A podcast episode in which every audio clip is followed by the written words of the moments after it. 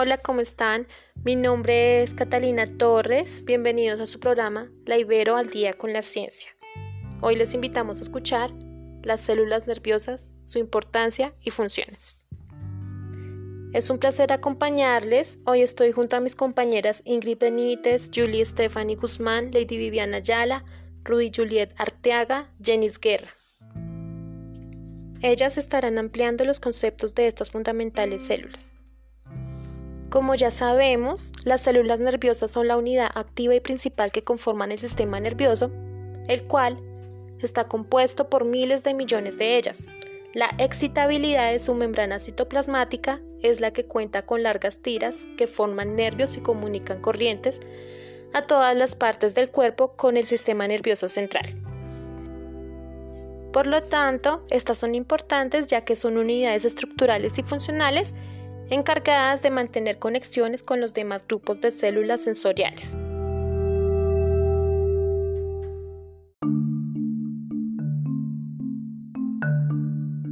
Para transmitir información, percibir y en efecto comunicar a través de estímulos, creando un impulso nervioso entre ellas y otros tipos de células, generando así un movimiento casi que organizado permitiendo de esta manera que podamos retener la información, convirtiéndola en un almacenamiento de memoria. Esto se da gracias a la transmisión eléctrica entre estas dos células. Por medio del uso de iones sódicos y potásicos, entre otros elementos químicos que pasan de una célula a otra. Hay dos tipos de células fundamentales Hola Ingrid, te doy paso.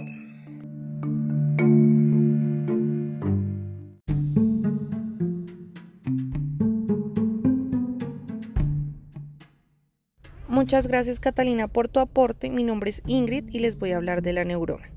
Se caracteriza por su excitabilidad eléctrica, lo cual se traduce en la capacidad de conducir impulsos nerviosos a lo largo de la inmensa red de nuestro sistema nervioso, transmitiéndolos a las demás células, como las células musculares. Son principalmente abundantes en el cerebro. La neurona de un individuo adulto no suele reproducirse, pero sigue siendo creada en el cerebro a partir de las células madres y progenitoras. La función de las neuronas es realizar la transmisión de los impulsos nerviosos que se lleva a cabo por medio de un proceso que involucra fenómenos químicos, es decir, sinapsis y eléctricos.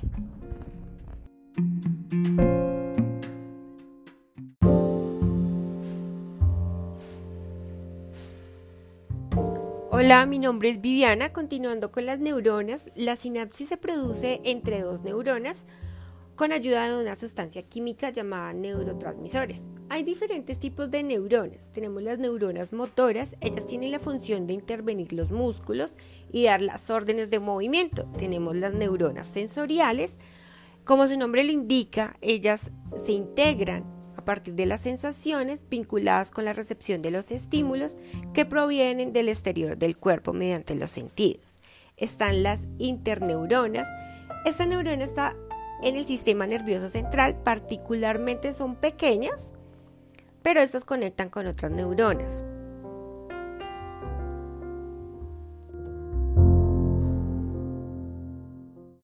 Las neuronas no son las únicas células nerviosas, comparten un lugar con las células gliales. Estas ayudan a proporcionar nutrientes, protección y ayudan al sostén del tejido. A pesar de que son incapaces de generar un potencial de acción en su membrana plasmática, pero ellas son fundamentales para mantener el equilibrio de las neuronas y necesitan para el adecuado funcionamiento del sistema nervioso. También las células gliales son más pequeñas que las neuronas, pero son tres veces más abundantes en el sistema nervioso.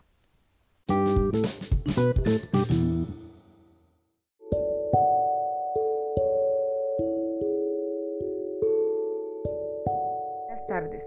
Soy Jenis. Para continuar con la estructura de las células nerviosas sabemos que en el cuerpo celular está el núcleo. Este contiene el material genético. Del cuerpo de las neuronas sale el axón, una estructura nerviosa con forma alargada y delgada que tiene la finalidad de transmitir el impulso nervioso a la otra célula nerviosa. La vaina de mielina es una lipoproteína que envuelve el axón para aislarlo protegerlo y además ayudar a acelerar la transmisión nerviosa. Los botones sinápticos son las ramificaciones terminales del axón. Son terminaciones ensanchadas que tienen una gran cantidad de vesículas donde se almacenan los neurotransmisores que son sustancias químicas que permiten la transmisión de información entre otras neuronas. Los nodos de Rambier son fundamentales para mantener la función de las opciones mielinizadas. Son pequeños turcos intercalados de una longitud muy pequeña que permiten el contacto entre el axón con el espacio extracelular y con esto hace posible la entrada de electrolitos de sodio, potasio y otros elementos químicos.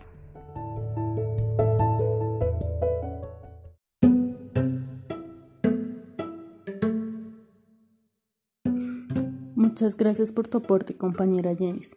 Continuando con el tema, podemos encontrar el cono axónico.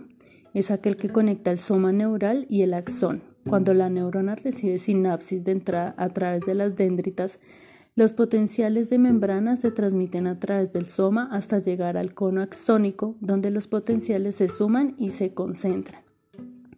Por otro lado encontramos soma, es el centro metabólico donde se fabrican las moléculas y se realizan las actividades fundamentales para mantener la vida y las funciones de la célula nerviosa.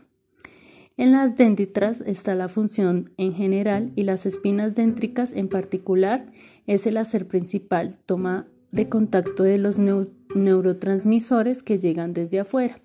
Es decir, que las espinas dendricas actúan como terminales a las que llegan a los estímulos de la otra neurona que manda neurotransmisores a través del espacio sináptico. Por último, podemos encontrar la sustancia de Nils. Los cuerpos de Nils tienen la misma función que el retículo endoplasmático y el aparato de Golgi de cualquier célula. Crear y segregar proteínas. En estas estructuras sintetizan moléculas de proteína que son esenciales para la transmisión de impulsos nerviosos entre neuronas. Para concluir este tema podemos encontrar una entrevista que le hicimos a la doctora Luisa Fernanda Rojas, eh, que es, psicóloga y actualmente está culminando su especialización en neuropsicología. Gracias.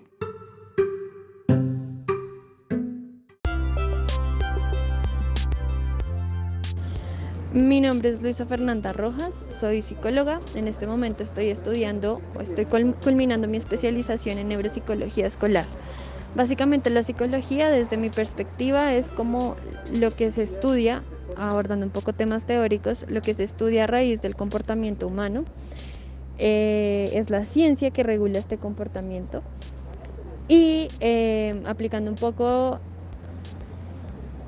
la anatomía y hablando de células nerviosas y de sistema nervioso que se reconocen y se distinguen como el cerebro y la médula espinal, hacen parte de nuestro sistema nervioso. Quiere decir que eh, está completamente o directamente ligado con el comportamiento las conductas en el ser humano.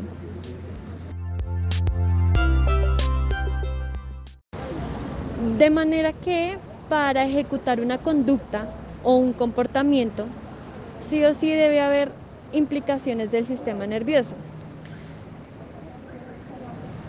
Para que nosotros podamos ejecutar o tomar alguna decisión de algún movimiento, necesitamos en gran parte todo nuestro cerebro. Necesito una función, funciones ejecutivas para la autorregulación de mi conducta en el momento de tomar una decisión. Un ejemplo claro es si yo voy a manejar. Necesito conocer cuáles son los reflejos, estar pendiente de diferentes estímulos al momento de manejar. Y eso mm, es necesario para, como para ejecutar correctamente la tarea, para el desarrollo de la tarea. De manera que sin este sistema nervioso, sin esta autorregulación de mi conducta, además que sin eh, las facultades para mover adecuadamente o, ejecutar los movimientos adecuados para esta conducta, pues me sería imposible poder llegar a lo que quiero que el fin último que sería mm, conducir. Eh, de esta manera, pues es como la explicación que tengo para dar la relación directa entre el sistema nervioso y lo que es eh, la conducta humana.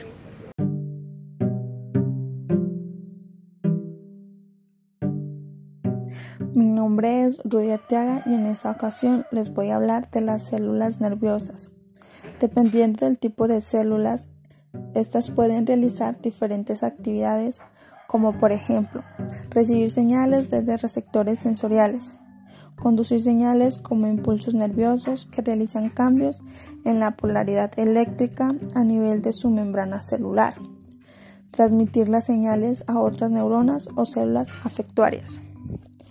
Bueno, damas y caballeros, esta ha sido toda nuestra temática. Esperamos si les haya gustado. Gracias.